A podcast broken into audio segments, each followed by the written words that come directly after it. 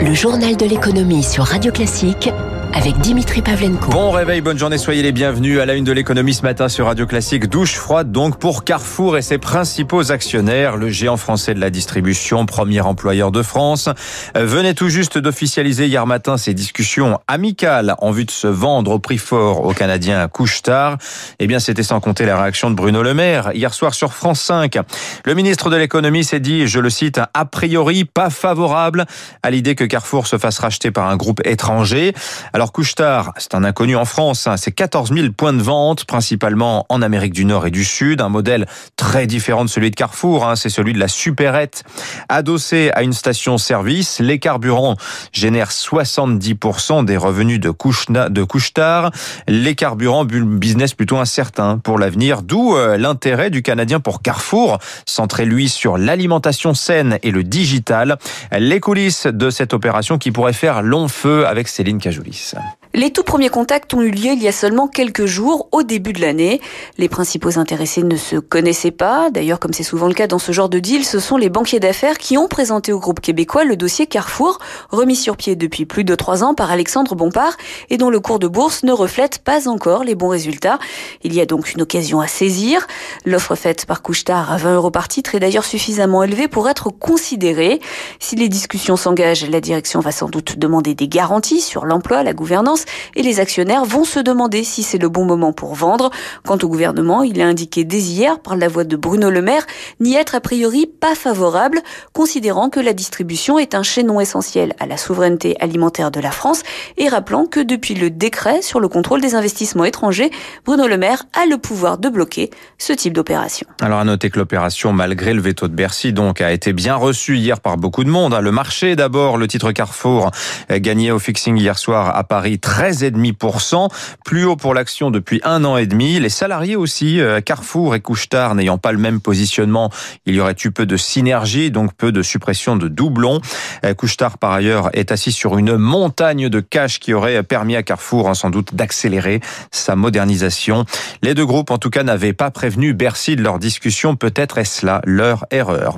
L'actualité ce matin, c'est aussi ce plan social chez Accor Invest, la filiale du groupe Accor gère 900 hôtels dans une trentaine de pays, notamment les enseignes Ibis, Novotel ou Mercure. Avec la crise, elle a perdu l'an dernier 70% de son chiffre d'affaires. Conséquence, Accor Invest envisage la suppression de 1900 postes dans le monde, dont environ 770 en France, principalement dans les personnels d'étage et la restauration.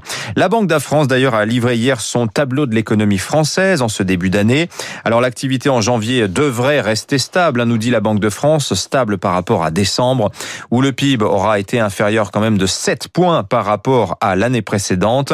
Pas de quoi cependant remettre en cause la prévision d'une croissance de 5% cette année, disait hier soir aux députés le gouverneur François Villeroi-de-Gallo. Alors bizarrerie statistique, malgré la crise, la Banque de France rapporte que les défaillances d'entreprises sur 1 an sont en recul de 36%. Alors c'est l'effet évidemment de la mise sous cloche de l'économie. Faut-il craindre un retour de bâton cette année? Lors de ses vœux à la presse mardi, Bruno Le Maire ne croyait pas à une explosion des faillites en 2021. Écoutez ce qu'en pense Emmanuel Gessoua, c'est le directeur des études de l'Institut Rexecode. On peut espérer un rebond de l'activité au fur et à mesure de la vaccination notamment. Et puis, on a toujours des dispositifs d'aide et d'intervention publique très importants. Vous avez des aides directes aux entreprises, vous avez toujours les prêts garantis d'État, vous avez pour les secteurs les plus sinistrés toujours des reports ou des annulations d'impôts et de cotisations. Et donc, ces aides-là, pour l'instant, subsistent. Ce qui a expliqué finalement le recul des défaillances en 2020, peut continuer à les expliquer en 2021. Voilà Emmanuel Gessoua, le directeur des études de l'Institut Rexecode, enregistré par Eric Maubourg. Le journal de l'économie sur Radio Classique. 6h43, l'actualité des entreprises avec d'abord ces chiffres records pour la tech européenne. Malgré la crise l'an dernier, les jeunes pousses technologiques du vieux continent ont levé 43 milliards d'euros, 5,4 milliards en France, record continental. Loin derrière, ceci dit, le Royaume-Uni, 10,5 milliards levés par les startups britanniques à Londres, elles-mêmes loin derrière San Francisco, 22,4 milliards levés en 2020 dans la Silicon Valley. Valais. Au rayon tech, justement, c'est la polémique depuis une semaine. Les réseaux sociaux ont-ils bien fait de bannir Donald Trump? Dans une série de tweets cette nuit, le fondateur et patron de Twitter, Jack Dorsey, considère avoir pris la bonne décision, mais bonjour Eric Maubourg. Bonjour Dimitri, bonjour à tous. Mais Jack Dorsey reconnaît que cela crée aussi un précédent dangereux. Mais voilà, Jack Dorsey a des états d'âme, il assume sa décision de bannir Donald Trump de son réseau social. La pression au sein même de son groupe était devenue trop grande. Cependant, sur son compte Twitter, Jack Dorsey reconnaît que cela constitue un échec et établit un précédent qui lui semble dangereux. Une grande entreprise comme Twitter a le pouvoir de bannir quelqu'un. Jack Dorsey aurait aimé éviter d'en arriver à une telle extrémité, alors qu'il prône au contraire la possibilité de s'expliquer, de se racheter et d'apprendre. Ce qui les dérange, c'est l'ostracisme dont Donald Trump fait l'objet. À New York, le maire démocrate Bill de Blasio a décidé de prendre des mesures et de mettre fin au contrat qui permettait à Trump Organization de gérer certaines attractions de Central Park et un terrain de golf du Bronx. De son côté, Airbnb a annulé toutes les réservations prévues à Washington la semaine prochaine afin d'empêcher les débordements et violences pendant l'investiture du futur président américain Joe Biden. Même politique chez YouTube, filiale de Google qui a suspendu la chaîne de Donald Trump pour cause de violences politiques. Beaucoup de géants du numérique craignent que ce pouvoir ne se retourne contre eux. Merci Eric Maubourg. Dans l'actualité ce matin aussi aux États-Unis, toujours Tesla a prié de rappeler 158 000 voitures pour un problème de sécurité. Alors il s'agit de Model S produite entre 2012 et 2018 et de Model X produit entre 2016 et 2018. Alors on va scruter tout à l'heure cet après-midi la réaction de Wall Street. 158 000 véhicules, c'est beaucoup pour Tesla, c'est le tiers de ses livraisons l'an dernier. Le trafic aérien lui replonge sous l'effet de nouvelles vagues de Covid dans le monde entier. En novembre, le trafic international aérien était inférieur encore de 88% par rapport à 2019. L'IATA, l'Association internationale du transport aérien, déplore que de nombreux États maintiennent les quarantaines à l'arrivée plutôt que de généraliser le recours aux tests PCR ou antigéniques.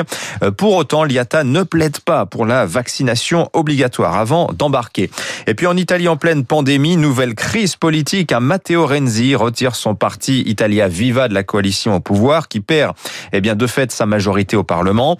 Matteo Renzi reproche au Premier ministre Giuseppe Conte sa gestion jugée solitaire de la pandémie et son plan pour dépenser les plus de 200 milliards d'euros que l'Union européenne doit octroyer à l'Italie. Enfin, c'est le carton de la rentrée sur Netflix, Lupin, avec en vedette Omar Sy. La série française, très anglo-saxonne dans ses codes, est numéro 1 en France, en Italie, en Espagne et dans le top 10 des séries les plus vues dans 90 pays, dont les États-Unis. Coproduite par Gaumont, Lupin s'associe à la réédition du livre de Maurice Leblanc chez Hachette qui sortait hier et qui est déjà numéro 1 des ventes chez Fnac et Amazon. Les marchés pour finir. Le CAC plus 0,2% hier soir au fixing, 5662 points tirés par Carrefour, je vous le disais, plus 13,5%. En vue aussi le titre Ubisoft, plus 5,5%. L'éditeur français de jeux vidéo a annoncé hier une collaboration avec Lucasfilm Games pour développer un nouveau jeu Star Wars. Alors il s'agit pour Ubisoft d'une collaboration de long terme avec Disney et Lucasfilm. À Wall Street, le Dow Jones stable, moins 0,03%, 31 060 points. Le Nasdaq plus 0,4%, 13 120.